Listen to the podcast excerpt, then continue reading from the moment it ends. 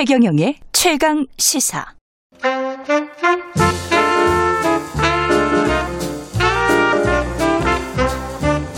세상의 모든 뉴스를 탐구합니다.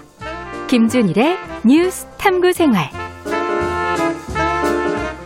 네, 화제가 되는 이슈를 깊이 있게 파헤쳐보는 뉴스 탐구생활. 세상 모든 것이 궁금한 남자 김준일 뉴스톱 대표 나와 계십니다. 안녕하십니까? 예, 안녕하세요. 네, 오늘은 어제 세월호 특검 최종 수사 결과가 발표됐잖아요. 예, 그 뉴스군요. 예, 그렇죠. 뭐 증거 혐의 없음으로 결론이 났는데 이게 사실 이제 세월호가 2014년이었죠. 14년 4월 16일. 예, 7년이 넘었어요. 예. 이게 굉장히 장기간이 되고 굉장히 많은 의혹들이 제기되다 보니까 이게 좀 뭐가 쟁점이었고 뭐가 그렇죠. 지금 내용인지 이게 헷갈리시는 분들이 많아가지고 정리를 좀 할 필요가 예. 있어서 예. 매우 짧은 시간이지만 예. 어쨌든 한번 정리를 간단하게 해보려고 이제 한 거예요. 예. 일단 어제 특검이 뭐였냐 내용이. 그러니까 이거는 단죄를 하려는 게 아니라 규명을 하려는 겁니다. 그러니까 진실규명. 예, 진실규명. 그러니까 예. 뭐냐면은 그동안 이 배를 버리고 도망간 선장 뭐 이런 사람들은 다 재판 받아가지고 다 이제 뭐 무기징역 받았던 걸로 제가 기억하는데 그 선장이 그렇죠. 아마 1심에서는 그랬습니다. 예, 1심에서는 예. 그랬는데 그런 사람들은 대부분 처벌을 받았는데 쟁점이 된 게 뭐냐면은 세월호의 그 CCTV, 예. 세월호 안에 있던 CCTV가 데이터가 조작이 됐다라는 거가 하나가 그 당시부터 2014년 당시부터 있었어요. 그 예. 의혹이. 근데 그거를 이제 사참위가 공식 이런 의혹이 있다라고 이제 제기를 한 거고 예. 또 하나는 이제 DVR이 뭐냐면은 한마디로 이제 하드디스크입니다. 하드디스크. 예, 예. 예. 디지털 비디오 리코더. 예. 그러니까 뭐 배 안에 있는 하드디스크. 예, 하드디스크. 그러니까 CCTV 영상을 이제 저장해 놓은 거죠. 그렇죠. 요거가 예. 수거 과정에서 이제 해경이 들어가가지고 그거를 가져왔는데 그거를 바꿔치기 해가지고 원본하고 검찰에 제출한 거하고 바뀌었다. 이런 거를 사참위에서 또 의혹을 제기를 해서 그거에 대해서 예. 수사를 한 거고 예. 이와 관련해서 청와대, 해경 이런 데들이 제대로 이제 대응을 했느냐, 제대로 이제 적절하게 했느냐, 뭐 은폐를 하려고 한 거 아니었느냐 이런 것까지 이제 같이 세 가지를 본 거예요. 그렇죠. 그래서 90일 동안 수사를 했습니다. 90일 동안이니까 올 초예요. 예. 올 초고 문재인 정부가 이제 임명을 한 특검이 해가지고 했는데 이게 혐의 없음, 증거 혐의 없음, 없다. 네 이렇게 나온 거죠. 예. 그 관련해서 아직도 이제 의혹을 갖고 있는 특히 이제 피해를 당하신 분들 유가족들 같은 경우는 뭐 가슴 아픈 한 같은 게 있어서 뭐 특히 그 기간 동안 이거 가지고 또 음모론을 제기했던 사람들이 많았기 때문에 그렇죠. 예. 그걸 또 믿고 계신 분들도 꽤 있을 것 같습니다. 그렇죠. 그러니까. 예. 그러니까 뭐 이런 거죠. 그러니까 세월호가 매우 진짜 가슴 아픈 300명 이상 사망한 사건인데 예. 어떻게 이렇게 사망을 할 수가 있느냐라는 거에서 이거는 그래서 고의로 누군가 침몰시킨 거다라고 믿으시는 분들이 아직도 이제 많이 있어요? 있는데 예. 대부분의 내용은 지금 조사한 결과를 보면은 고의로 했다라는 증거는 없고 예. 굉장히 많은 어떤 뭐 실수와 이런 것들 과적 예. 뭐 이런 것들 그리고 부주의 이런 것들이 겹쳐가지고 낸 사고다라는 평형수. 거예요. 예. 그러니까 이제 세월호의 이 CCTV 의혹은 뭐냐면은 쉽게 얘기를 하면은 DVR 아까 예. 말씀하신. 그러니까 CCTV 먼저 말씀해. 예. CCTV가 있고 DVR이 예. 있어요. 두 예. 개가 좀 다른 겁니다. 그러니까 예. 내용은 비슷한데 뭐냐면은 CCTV는 한마디로 얘기하면은 그 세월호가 침몰을 했는데. 그 침몰한 이후에도 CCTV가 켜 있는 걸 본 사람들의 목격자들이 계속 있다라는 거예요. 침몰을 했는데 CCTV가 계속 그러니까 켜 있어. 그러니까 정확하게는 CCTV가 특정 시간에 이제 꺼집니다. 예. 세월호가 전기가 이제 급변친을 하면서 예. 그러니까 이제 전기가 나가는데 예. 그 와중에도 그 안에 있었던 사람들이 내가 CCTV 봤다, 켜져 있었다 이런 증언들이 있으니까 이 증언하고 CCTV가 이제 이 불일치하니까 도대체 언제 꺼진 거냐 이거에 대한 의혹이 있었던 거예요. 예. 근데 이제 그 증언들이 좀 불확실하다라는 게 하나가 있었고 또 하나는 이 CCTV가 한 15분 정도 시간이 늦춰져 있었어요.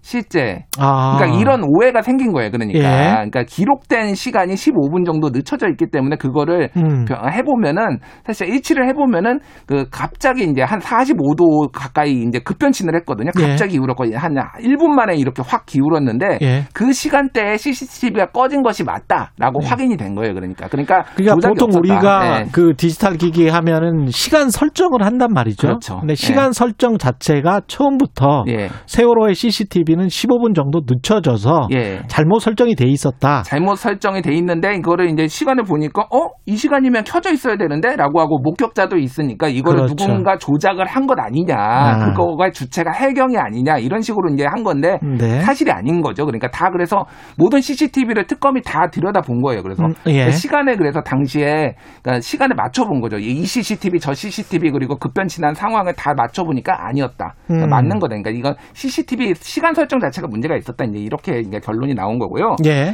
DVR은 한마디로 예. 얘기하면은 이제 저장 장치잖아요. 예. 이게 이제 고무 패킹이 있었는데, 그러니까 사참위에서 얘기를 한 것은 이 고무 패킹의 어떤 뭐 흔적 이런 것들이 그때 배에서 그러니까 배 안으로 들어가 가지고 본 것하고 들고 나와 가지고 한 것하고 좀 바뀌어 있었다. 이게 그러니까 외관이. 예. 그러니까 요거를 바꿔치기 한 거 아니냐 이렇게 뜯어 가지고. 아. 그거가 이제 제기가 된 거예요. 예. 그래서 DVR을 바꿔치기했다. 네, 바꿔치기해서 검찰에 제출한 거하고 원본하고 다른 것 아니냐라는 거를 사참위가 얘기를 했는데 이것도 이제 혐의가 없다라는 거고 당시에 이제 바닷속에 들어가 가지고 그 DVR을 촬영을 했는데 예. 이거 자체가 이제 그 바닷물 깊은 바닷물 속에서 찍다 보면은 이게 사진이 흐릿하거나 약간 수중에서는 왜곡이 있잖아요. 예, 예. 그러니까 그런 고무 패킹 자체가 그런 식으로 이제 된 거가 아니고. 실제 내용을 또 다 들여다보니까 조작의 흔적이 없었다라는 거예요. 한마디로 얘기하면 해경,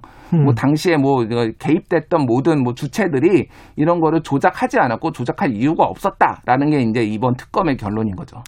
그 사참위가 항적 조작 의혹도 제기를 했었잖아요. 예, 그래서 예. 항적 비교도 막 하고 그랬었는데 그 근거가 있었어요. 그때 당시에는. 예, 예.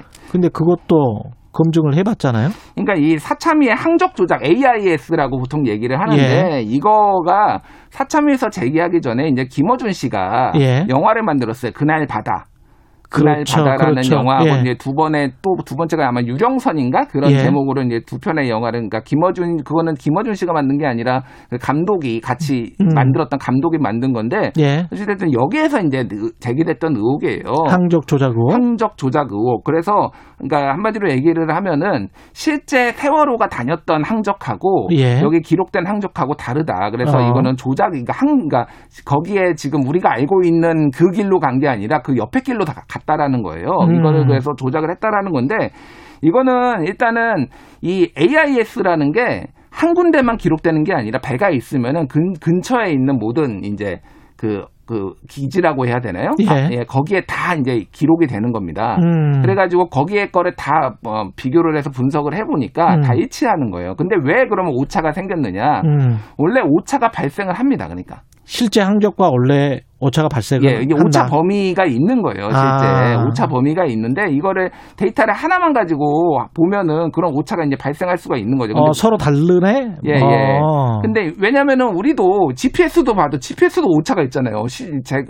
네이버 지도 이런 거 보면은 내가 지금 있는 거하고 200m 정도 뭐 차이가 날 수 있습니다. 이렇게 차이가 있죠. 예, 그러니까 바다에서도 충분히 차이가 있겠네요. 아 그럼요. 예. 그러니까 왜냐면 인공위성으로 하는 거잖아요. 예. 근데 삼각 측량이라고 해서 인공위성 여러 대가 같이 측량을 하는 건데 바다는 길거리보다 그렇게 정밀할 필요는 없겠구나. 그렇죠. 그 정도 그러니까 어느 정도 오차 범위가 있는 건데 이거를 예. 데이터를 하나만 보면은 이제 문제가 있는 거고 또 하나는 이제 뭐 이거가 이제 중국 업체가 중국에서 조작을 했다 뭐 이런 의혹도 있었어요. 예. 그러니까 왜냐하면 그거 기록 된 게 중국이라는 건데 그 뉴스타파 전에 이제 소속됐었던 예. 뉴스타파의 이게 김성수 기자가 예. 이 세월호만 5년 이상, 그러니까 7년을 취재를 했어요. 가장 그분이. 오래 취재한 기자죠. 그러니까 예. 가장 저는 신뢰하고 제가 같이 이제 유튜브에서 방송도 해서 이런 팩트 체크를 한 적이 있는데 예. 그거 다 이제 잘못된 정보다라는 것들을 이제 다 뉴스타파에서 팩트 체크를 했습니다. 예. 예.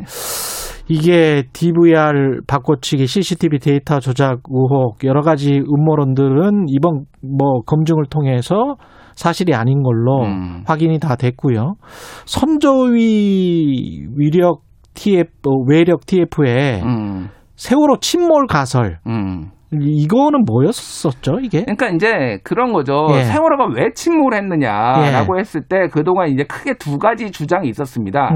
하나는 과적을 하고 이를테면 평형수를 다 빼가지고 그렇죠. 이게 이제 뭐 균형을 잃었는데 예. 거기서 급변치는 하면서 그렇죠. 그러니까 솔레노이브 고착 현상이 있어가지고 이렇게 침몰했다. 한마디로 배 내부에 문제가 있었다라는 게 하나가 있었고 또 하나는 사람들이 예. 이해를 못하니까 각종 가설을 세웠는데 잠수함이 들이받았다.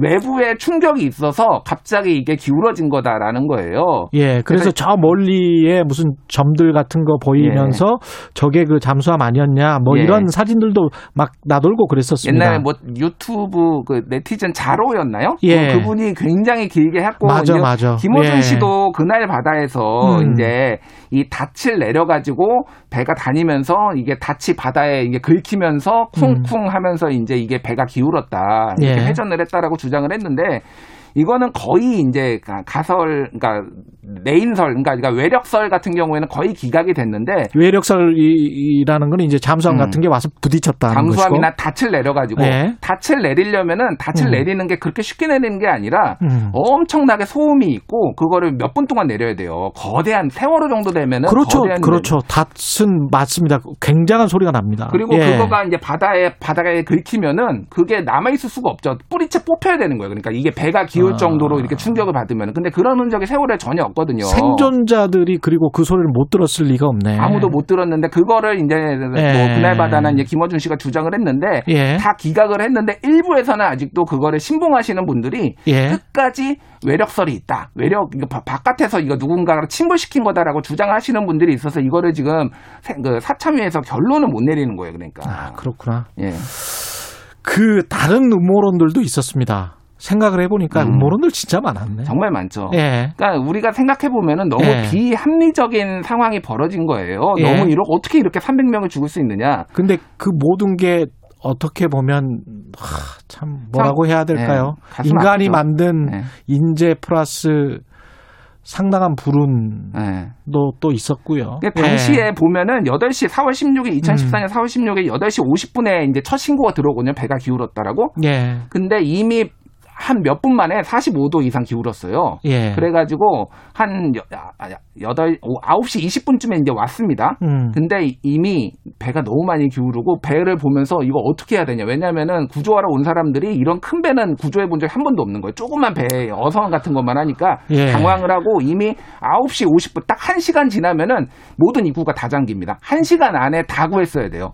그러니까 왜 거기서 배에서 다 뛰어내려라 이런 거를 안 했느냐 이런 책임은 물을 수가 있는데 1시간 내에 다 이제 구한 거 못 구한 거를 가지고 가만히 있어라고 예. 한 게 잘못됐었고 그게 제일 문제였죠. 가만히 있으라고 한 게 배에 일단 다 바다로 뛰어내려다고 구명복 입고 그러면은 예. 굉장히 많이 구했을 텐데 둥둥 떠 있으니까 근데 이게 이해가 안 되니까 어떻게 그런 일이 벌어질 수 1시간 만에 다 입구가 다 막힐 수 있는 이런 것 때문에 이제 음모론이 계속 나오는 건데 이제는 좀 음모론에서 우리가 벗어나서 이런 참사가 다시 벌어지지 않기 위해 무엇을 해야 되는가에 대해 그래서 사참위도 그렇고 우리 국민들도 이제 집중해야 될 때가 아닌가. 인재는 맞고 예. 그다음에 구조적인 문제가 많았던 것도 맞고. 맞죠. 예. 근데 일부러 침몰시켰다 이런 음모론은 이제 이제 한국 사회가 이제 벗어나야 된다. 예. 예. 그런 그 얘기를 하는 겁니다. 정말 가슴 아픈 일이고 이거 취재했던 기자들도 굉장히 트라우마에 시달리는 기자들도 많고 그럴 텐데 이 문제가 제기된 의혹들은 이제 다 해소됐다고 볼 수 있겠습니다. 거의 해소됐다라고 봐야죠. 제가 그리고 뭐 홍보를 하자면은 제가 그 뉴스타파의 김성수 기자하고 저희 예. 뉴스톱하고 이 모든 의혹에 대해서 2시간짜리 유튜브 영상 하나 같이 촬영을 했어요. 궁금하신 분들 한번 보시기 바랍니다. 예, 한 2시간 동안 지금 한 10여 분 이야기했는데 예. 2시간 동안 자세히 이야기한 또 유튜브가 있으니까. 뉴스톱으로 가면 됩니까? 예, 뉴스톱에서 예. 이제 세월호 검색을 하시면 찾을 수가 있습니다. 예. 오늘 말씀 감사합니다. 지금까지 김준일 뉴스톱 대표였습니다. 고맙습니다. 예, 감사합니다. KBS 1라디오 최경영의 최강시사 듣고 계신 지금 시각은 8시 44분입니다.